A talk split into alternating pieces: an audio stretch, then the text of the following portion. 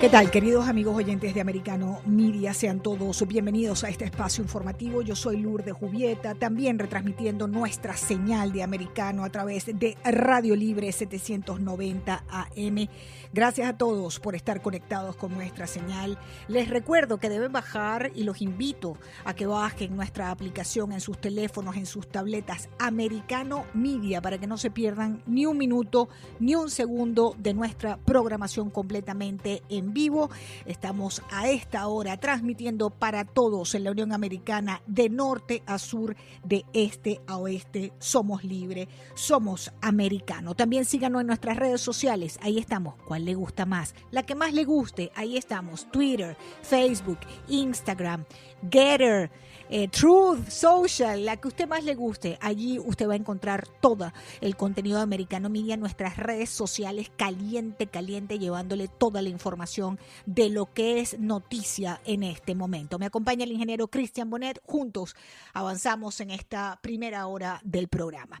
Bien, vamos a comenzar, queridos amigos oyentes, el día de hoy con lo que está pasando en el Perú ya podemos formalmente llamar a Pedro Castillo el presidente de Perú, el dictador Pedro Castillo. El dictador Pedro Castillo ha disuelto el Congreso el día en que iba a ser sometido a una nueva moción, la tercera, por cierto, para eh, enjuiciar al presidente por corrupción en un sorpresivo mensaje a la nación peruana emitido minutos antes del mediodía este sujeto, Pedro Castillo, el nuevo dictador latinoamericano, anunció que a partir de hoy hay estado de excepción en el Perú. Escuchamos en este momento lo que dijo al país el dictador. Escuchamos, Cristian, por favor. Atención al reclamo ciudadano a lo largo y ancho del país. Tomamos la decisión de establecer un gobierno de excepción orientado a restablecer el Estado de Derecho y la democracia, a cuyo efecto se dictan las siguientes medidas. Disolver temporalmente el Congreso de la República e instaurar un gobierno de emergencia excepcional. Convocar en el más breve plazo a elecciones para un nuevo Congreso con facultades constituyentes para elaborar una nueva Constitución en un plazo no mayor de nueve meses. A partir de la fecha y hasta que se instaure el nuevo, el nuevo Congreso de la República, se gobernará mediante decretos ley. Se decreta el toque de queda a nivel nacional a partir del día de hoy, miércoles 7 de diciembre del 2022, desde las 22 horas hasta las 4 horas del día siguiente. Se declara en reorganización el sistema de justicia, el Poder Judicial, el Ministerio Público, la Junta Nacional de Justicia, el Tribunal Constitucional. Todos los que poseen armamento ilegal deberán entregarlo a la Policía Nacional en el plazo de 72 horas. Quien no lo haga comete delito sancionado con pena privativa de la libertad que se establecerá en el respectivo decreto ley. La Policía Nacional, con el auxilio de las Fuerzas Armadas, dedicarán todos sus esfuerzos al combate real y efectivo de la delincuencia, la corrupción y el narcotráfico, a cuyo efecto se les dotará de los recursos necesarios. Llamamos a todas las instituciones de la sociedad civil, bueno, ahí estábamos escuchando a quien ya, de quien ya podemos referirnos, como les decía, como el dictador Pedro Castillo, más claro no canta un gallo, disuelve el Congreso, además dice que en un plazo de nueve meses va a elaborar una nueva constitución hecha por supuesto a su medida, agregó que habrá toque de queda desde las 10 de la noche y hasta las 4 de la mañana en el Perú. Eh, él ha dicho también que el Congreso ha destruido el Estado de Derecho, que ha destruido la democracia, que ha roto el equilibrio de poderes para instaurar la dictadura congresional con el aval de su Tribunal Constitucional y él ha destruido em, eh, esas instituciones que hoy, hoy los iban a someter a una nueva moción de censura.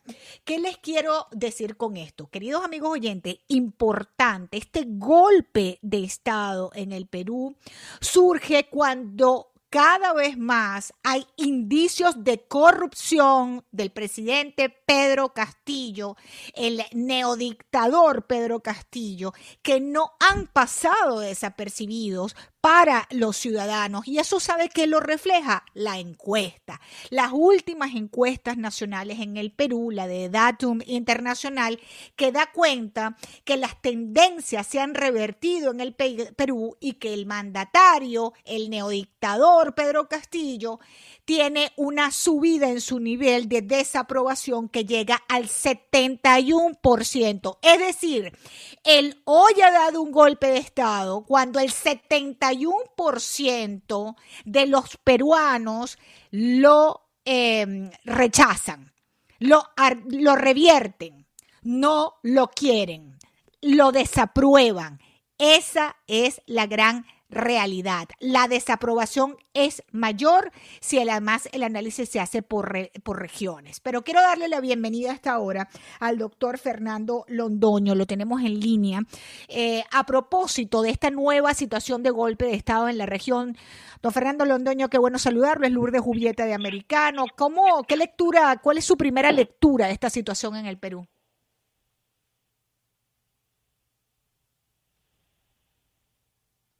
A ver, retomamos la conversación. ¿Lo tenemos en línea? Ok, vamos a tratar de llamarlo. A ver, don Fernando, ¿cuál es su primera lectura de esta situación de golpe de Estado en el Perú? Bueno, esto tiene dos visiones como todos estos fenómenos políticos. Una es la visión jurídico-constitucional, que no hay duda ninguna que se ha roto el orden jurídico-constitucional. Eso en derecho constitucional eh, público, en derecho político, se llama golpe de Estado. Muy bien, pero un golpe de Estado no se consuma sino cuando tiene una fuerza suficiente para imponerlo. Entonces, el señor Castillo ha puesto como árbitro de los destinos del Perú a quien ejerce la fuerza, es decir, al ejército y la policía, las Fuerzas Armadas del Perú, que tendrán que obedecer o las eh, disposiciones y las órdenes que le dicte el, el dictador, el señor Castillo, o las disposiciones y las órdenes del Congreso. Estamos ante una situación de hecho. Entonces, le repito, desde el punto de vista jurídico constitucional, golpe de Estado. Ese golpe de Estado se consuma o no se consuma, depende de lo que haga el que tiene la fuerza, porque tampoco es un problema de opinión.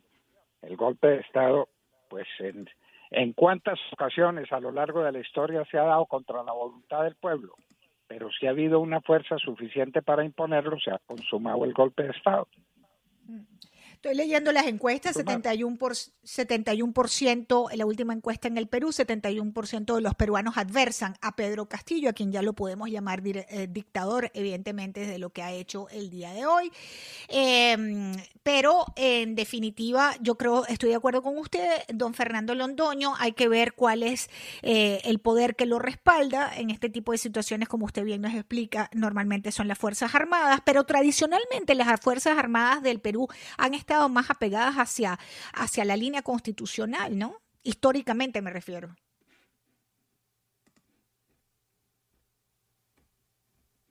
Don Fernando, ¿me escucha?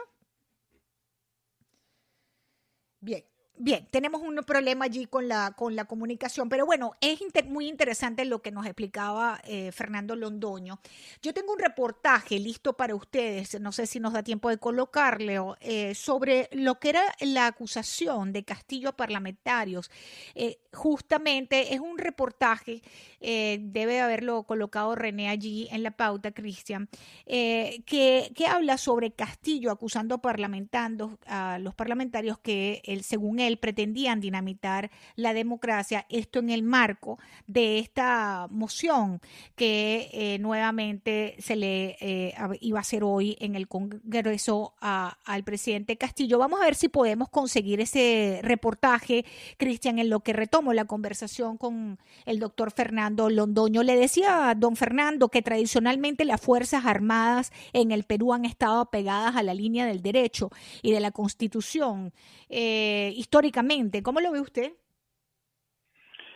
Pues eh, este no es un problema de lo que ha pasado, sino de lo que va a pasar. En este caso estarán las Fuerzas Armadas del lado de la Constitución y de la ley, es decir, está dispuesto a respaldar al Congreso o respalda el golpe de Estado de Castillo. Esa es la gran pregunta, ese es el gran interrogante que hay que hacer. El señor Castillo, queriéndolo o no, puso de árbitro de los destinos del Perú a las fuerzas militares.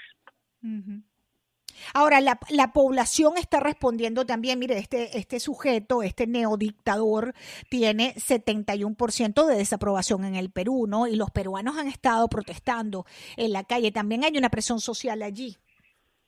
No, no cabe ninguna duda y eso es un hecho. Muy bien. Don Fernando Londoño, se me acaba el tiempo, queridos amigos oyentes. Déjame hacer una breve pausa. Al regreso nos vamos a ir para Lima, para el Perú.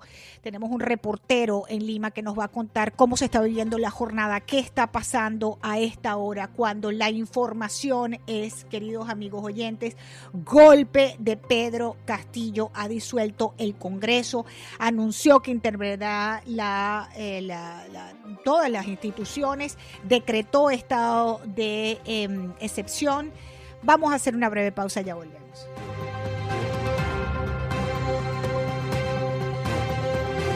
Quédate con nosotros. Enseguida regresa Lourdes en Americano por Radio Libre 790 AM.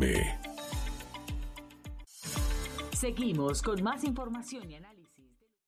Muy bien, continuamos, queridos amigos oyentes en Americano Media Radio Libre 790 AM. Estamos siguiendo muy de cerca la información en este momento que es noticia titular a nivel mundial, el golpe de Estado del el neodictador, ya le podemos decir formalmente, dictador al presidente Pedro Castillo del el Perú él pues eh, en un mensaje sorpresivo al país, pues anunció que a partir de hoy habrá un estado de excepción en Lima. Creo que ya tengo en línea mi próximo invitado, el periodista Carlos Schumann, desde Lima a esta hora, completamente en vivo.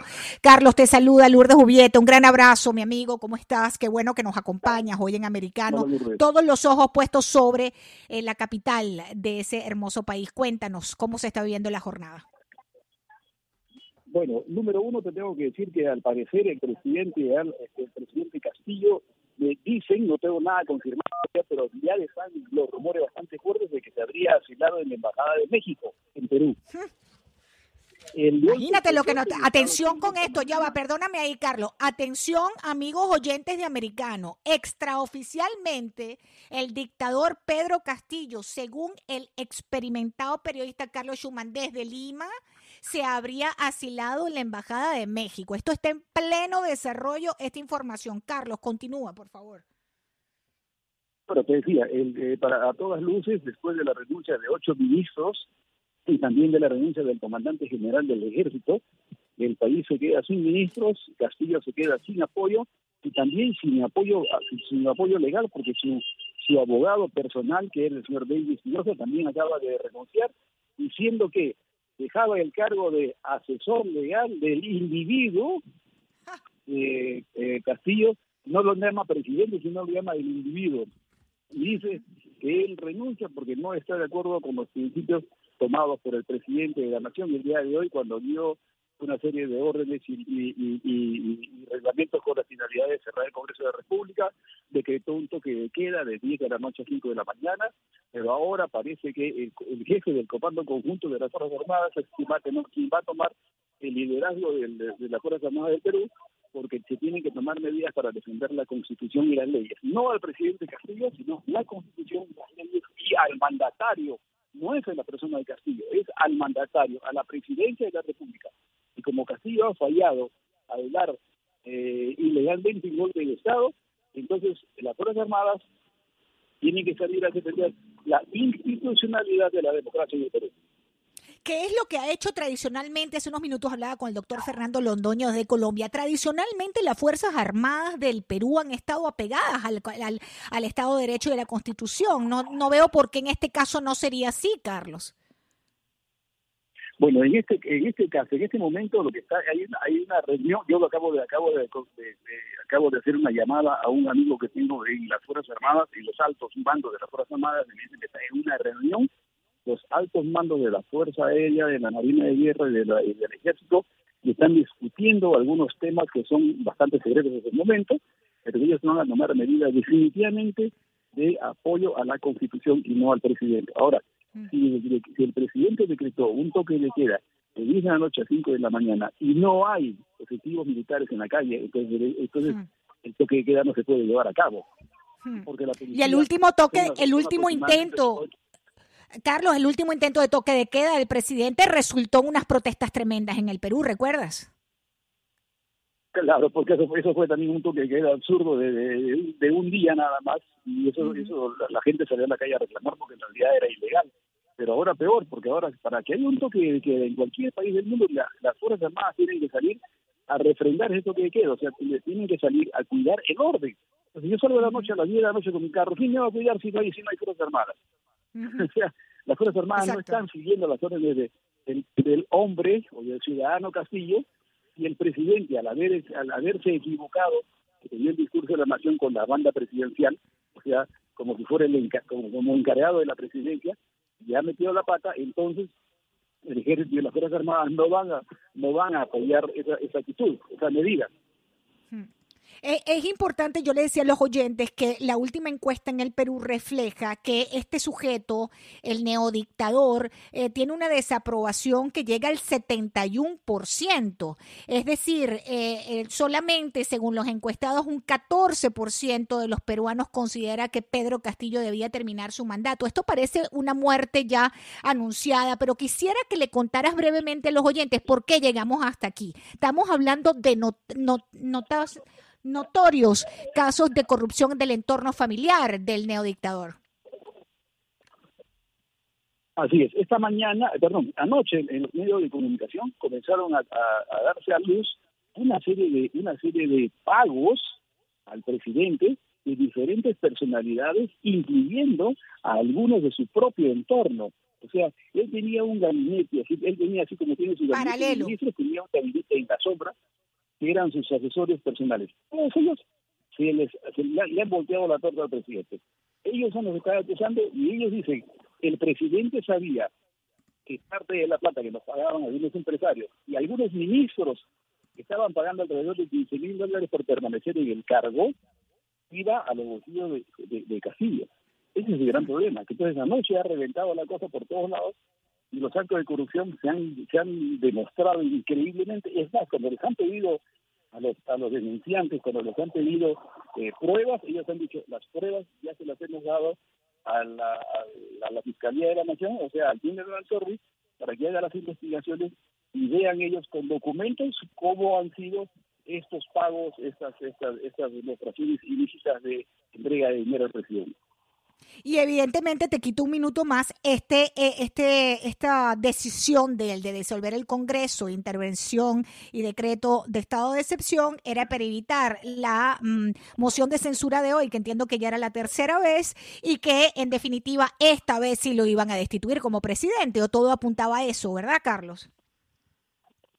Así es. En este momento el Congreso se está reuniendo, están llamando ya a sesión, porque a las dos de la tarde debe comenzar debe comenzar este, la, asamblea para discutir la vacancia del presidente. Bueno, Carlos, Carlos Schumann, periodista desde Lima, esto está en pleno desarrollo. Tírame el tarot, ¿cuánto dura Pedro Castillo? ¿Cuánto le queda? Ya estará volando para México, Pedro Castillo, Carlos. no, sabemos, yo, yo apenas tenga la confirmación de la noticia, te la paso por WhatsApp. Me avisas inmediatamente. Pues te agradezco, Carlos Schumann, extraordinario periodista a esta hora por Americano Media. Todos los detalles de lo que está ocurriendo en el Perú, mis queridos amigos oyentes, ustedes lo van a tener aquí en Americano completamente en vivo. Pedro Castillo, el neodictador peruano, ha disuelto a través de eh, una eh, declaración televisiva al Congreso peruano y adicionalmente este sujeto eh, en este mensaje a la nación dijo que en un plazo de nueve meses se elaborará, se elaborará una nueva constitución, agregó que habrá toque de queda y desde las 10 de la noche hasta las 4 de la mañana. Y ahora extraoficialmente pues hay rumores de que se habría asilado ya de una vez en la Embajada de México en Lima. Eso es lo que nos acaba de reportar eh, el periodista Carlos Schumann. Por supuesto, a medida que esto va desarrollándose, nosotros le vamos eh, trayendo más información. Creo que tengo que irme a un corte. No tengo que irme a un corte. Vamos a colocar el, reportaje, Cristian. Vamos a colocar el reportaje al aire, por favor, de lo que estaba previsto para hoy.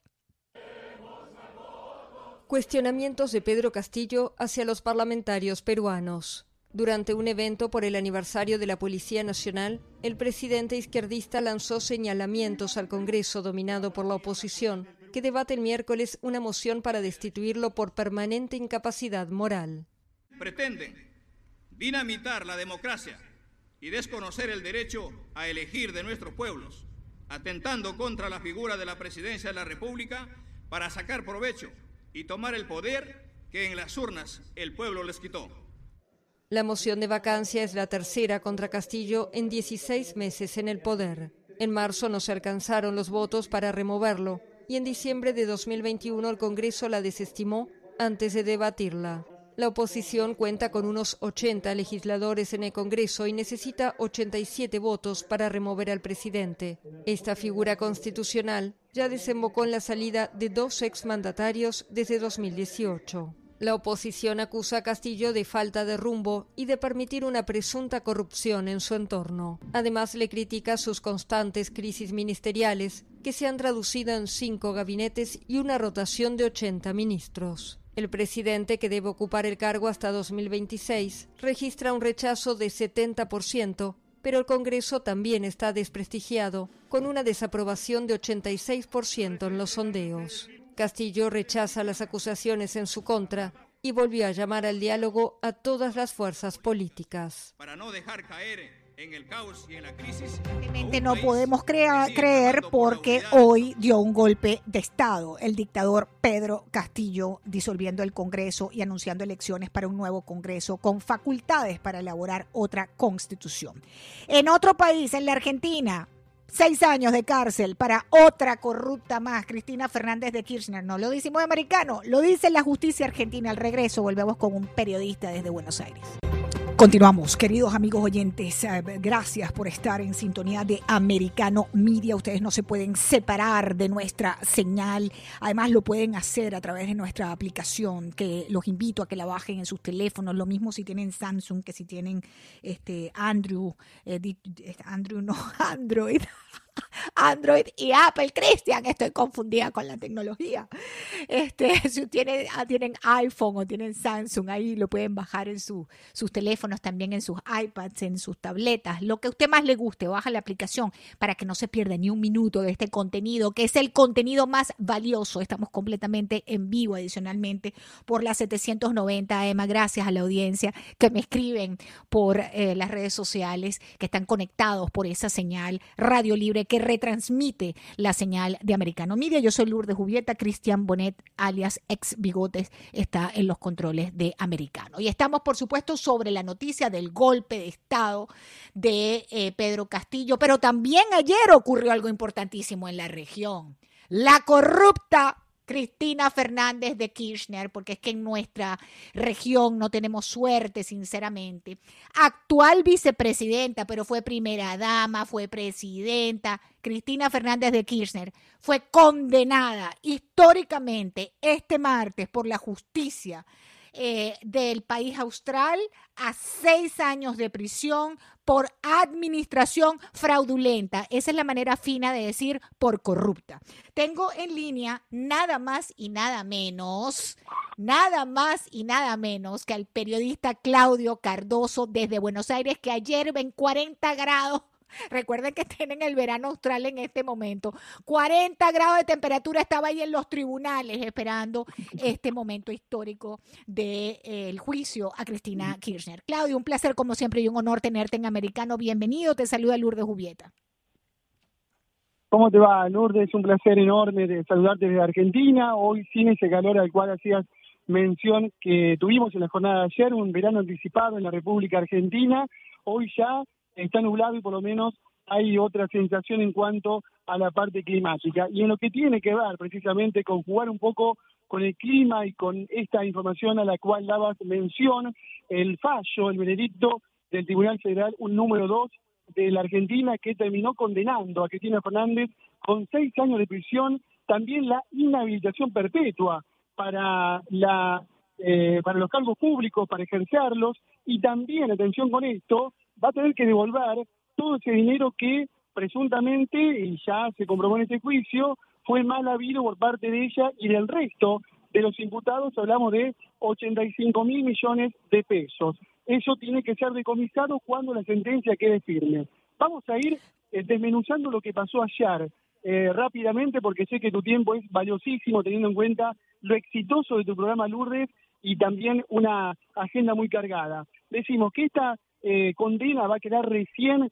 eh, plasmada en los hechos, recién ratificada, eh, cuando pase otras instancias, la Cámara de Casación y también la Suprema Corte de Justicia de la Nación. ¿Por qué motivo? Porque va a apelar Cristina Fernández, también la Fiscalía. Algunos dirán, ¿cómo que la Fiscalía va a apelar si Cristina Fernández fue condenada? Porque el fiscal entiende que también hubo asociación ilícita, que cada uno de los engranajes de los imputados tenían un eslabón uno con el otro y que si bien a lo mejor nunca se reunieron en un mismo lugar todos juntos para decir vamos a cometer este delito, ellos entienden, los fiscales, que ejercieron esa especie, esa figura de asociación ilícita, por lo tanto va a ir por esa figura.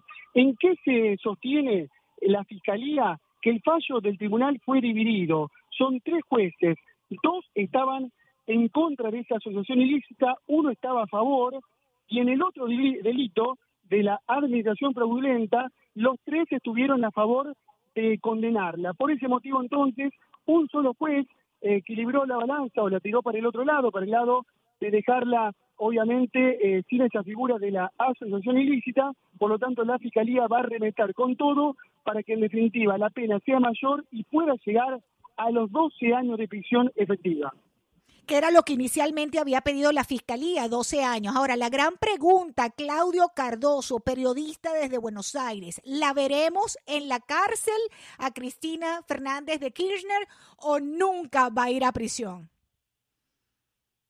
El próximo año, en febrero, va a cumplir 70 años, por lo tanto, si se resuelve rápidamente el tema de las apelaciones en casación y la Corte, tendría que cumplir la prisión preventiva, si ella lo pide, la prisión definitiva, mejor dicho, en su casa. Sería una prisión domiciliaria, teniendo en cuenta que en la Argentina eh, la justicia le permite a los mayores de 70 años y que no son personas peligrosas en todo sentido, poder cumplir con su condena en el domicilio. Así sería entonces la condena de Cristina Fernández, no en la cárcel y siendo en su domicilio particular, pero claro, esta noticia trajo un alto impacto aquí en la Argentina, eh, rápidamente tomó estado público por el lado de la oposición, obviamente hablando de la corrupción por parte del Frente de Todos. Eh, hace un ratito nada más terminó una conferencia de prensa de senadores y diputados del Frente de Todos repudiando esta condena, pero lo cierto es que también trajo eh, mucho para el comentario lo que dijo Cristina Fernández ayer tras la condena, que ella no va a ser candidata. Aquí la tengo. Aquellos que están muy cerca de la eh, vicepresidenta. Aquí lo tengo. Escucha, Claudia. Escúchala. Aquí lo tengo. Cristian, por favor, ponme a Cristina cuando dijo eso que dice Claudio. No voy a ser candidata a nada, ni a presidenta, ni a senador. Mi nombre no va a estar en ninguna boleta. Termino el 10 de diciembre y me vuelvo como me volví el 10 de diciembre del 2015 a mi casa, a la misma casa, a la misma casa de donde salí el, eh, un 25 de mayo del 2003 estaba muy enojada y muy dramática y muy manipuladora, como siempre. Esta mujer es la típica narcisista. Mi nombre no va a estar allí. ¿Qué te parece, Claudio?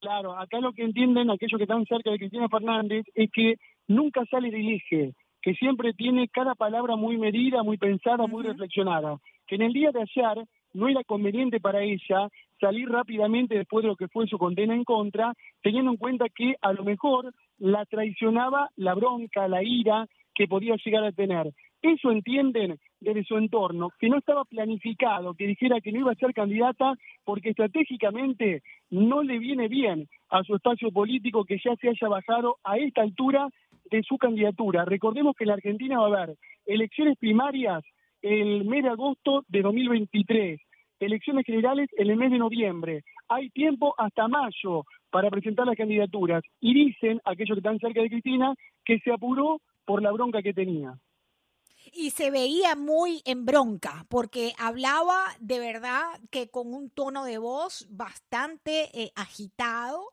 eh, como fuera de sus casillas, pero claro, le acababan de descubrir, ¿no? Le acababan de sentenciar a seis años de prisión por corrupción y por años, Claudio, tú y yo hemos hablado al aire, por años de los presuntos en ese momento casos de corrupción de Cristina Fernández, de su hijo, de su esposo, es decir, de una familia eh, eh, eh, verdaderamente cuestionada por, por la transparencia en el uso de fondos públicos, por el enriquecimiento ilícito, Claudio, hasta que finalmente para muchos se ha hecho justicia.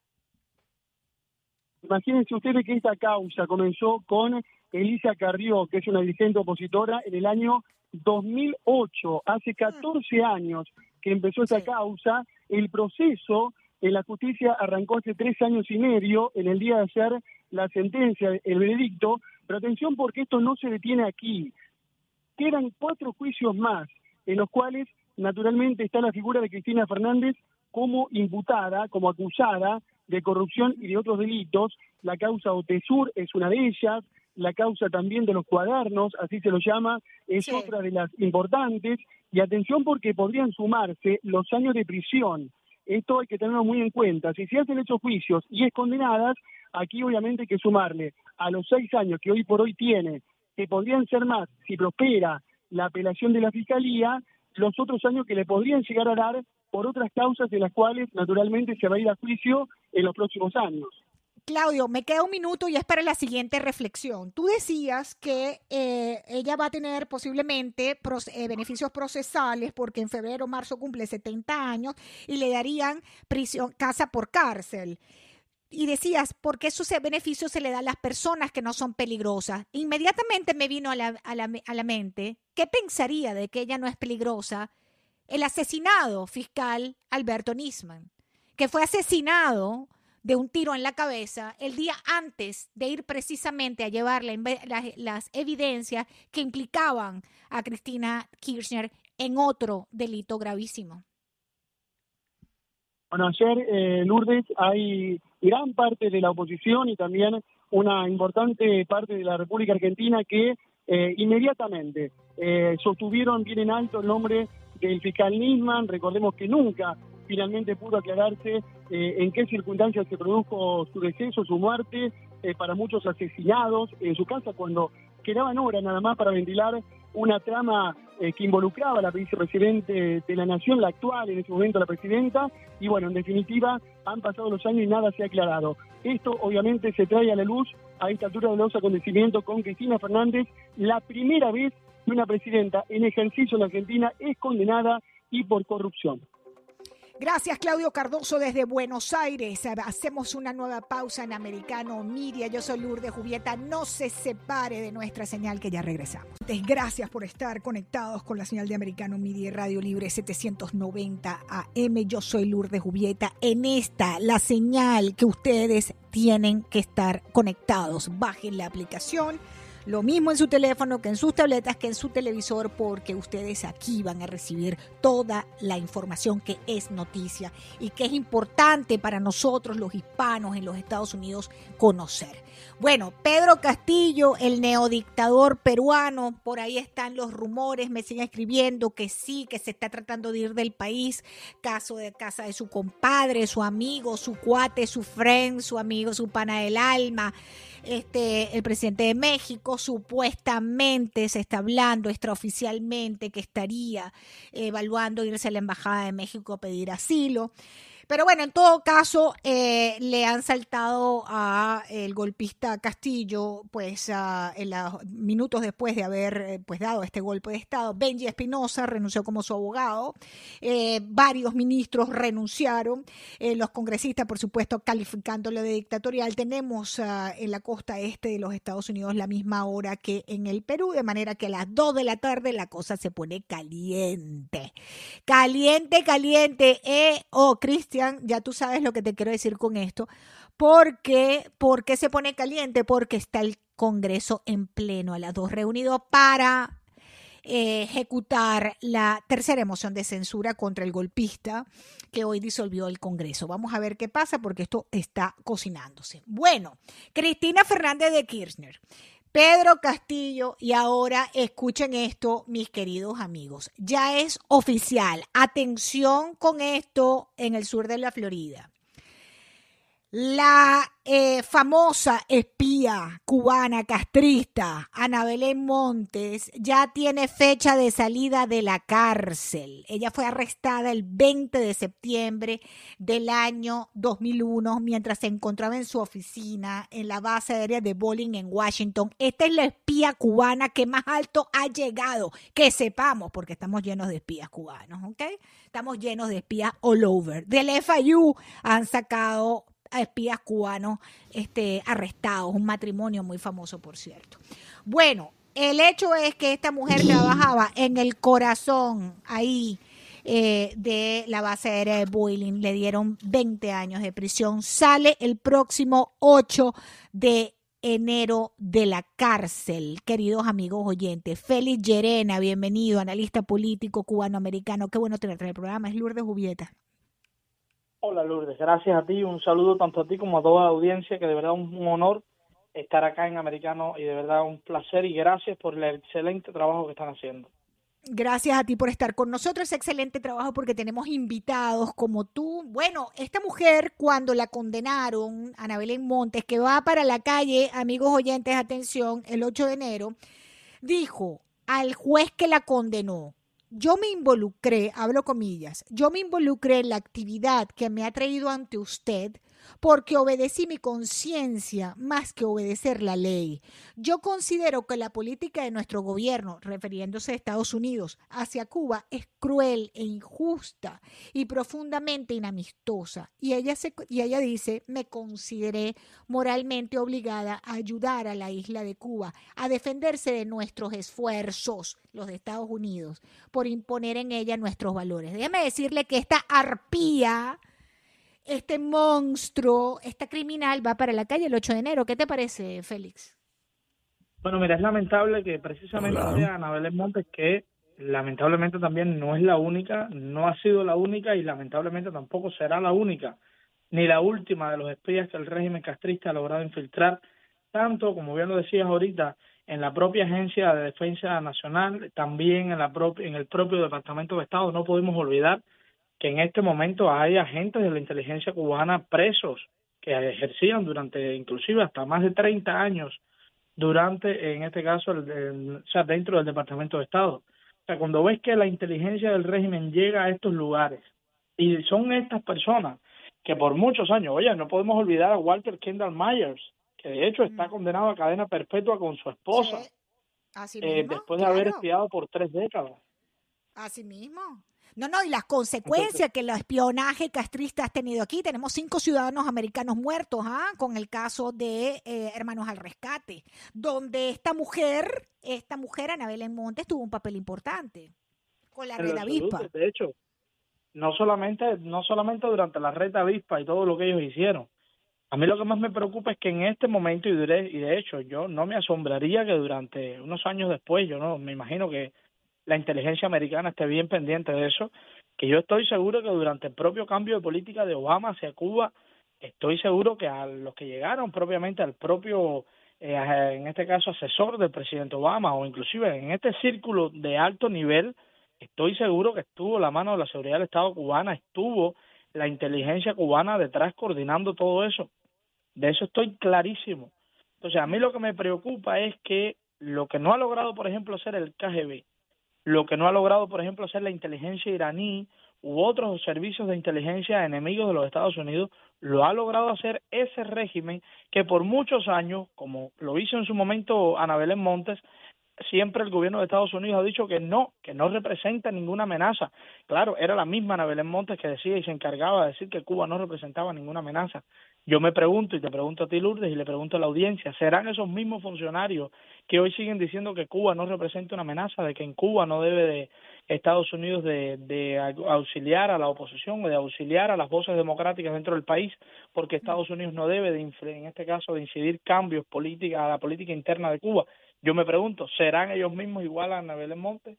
Ya lo sabremos a lo mejor en un futuro, a lo mejor nunca se sabe, no sé. Ya te, te repito, de funcionarios que llevaban 30 años dentro del Departamento de Estado y que hoy están cumpliendo cadena perpetua de prisión precisamente por fungir como espías. Y una de las grandes cuestiones que uno, preguntas que uno se hace, eh, es cómo es que a Ana Belén Montes no le dieron cadena perpetua, ¿no? Porque en su haber tiene 22 años de trabajo en la DIA, de las cuales 17, por lo menos 17, destinó a pasar información al régimen castrocomunista. Eh, y bueno, de allí pues que no pocos la consideraban el agente personal de Fidel Castro en Washington y le han dado 20 años y sale para la calle ahora el 8 de enero sin arrepentimiento, sin arrepentimiento, porque ella, fíjate lo que dije, que ella lo hizo, le dijo el juez cuando la condenaron, yo lo hice por conciencia, porque este gobierno, este país, le está haciendo daño al régimen cubano. Mira, cuando yo he leído informes, por ejemplo, tanto el de Anabel Montes como de otros espías que han capturado los servicios de inteligencia en los Estados Unidos, yo, yo veo que siempre ponen es que eh, los espías, a veces hay, hay muchos espías que por supuesto lo hacen por dinero por intercambio de información, etcétera, pero lo que de hecho han revelado estas las agencias es que los espías del régimen castrista lo hacen muchas veces, como bien lo decía Anabel Montes, de cierta manera por ideología, por convicción.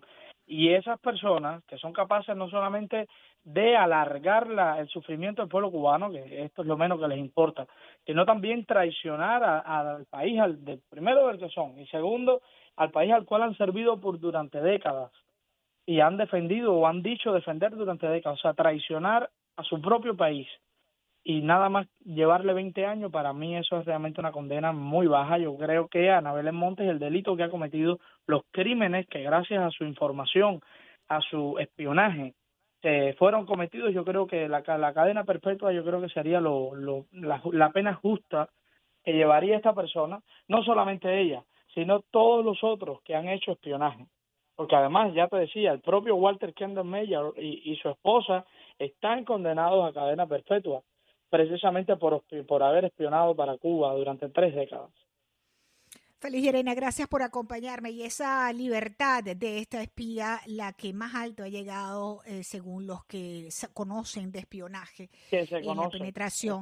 Correcto. Es la más alta. Que ya oh. le dieron 20 años y este 8 de enero ya va para la calle.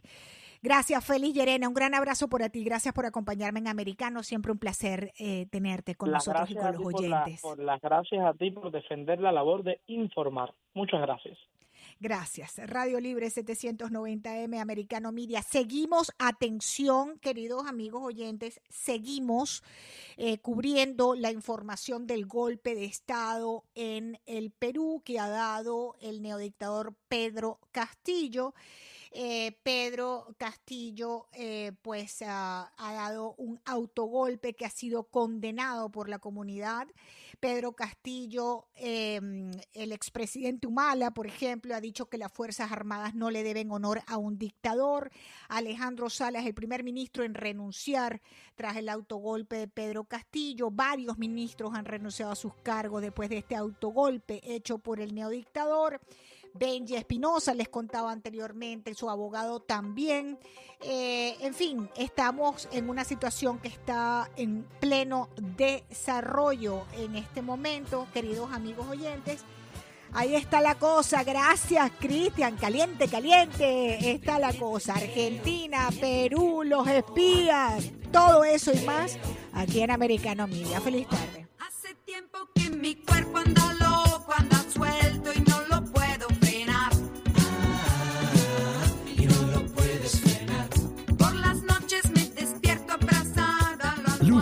en Americano concluye su emisión de hoy y nos quedamos siempre atentos a lo que ocurra en Estados Unidos y el mundo para traerlo a la audiencia de Radio Libre 790 AM.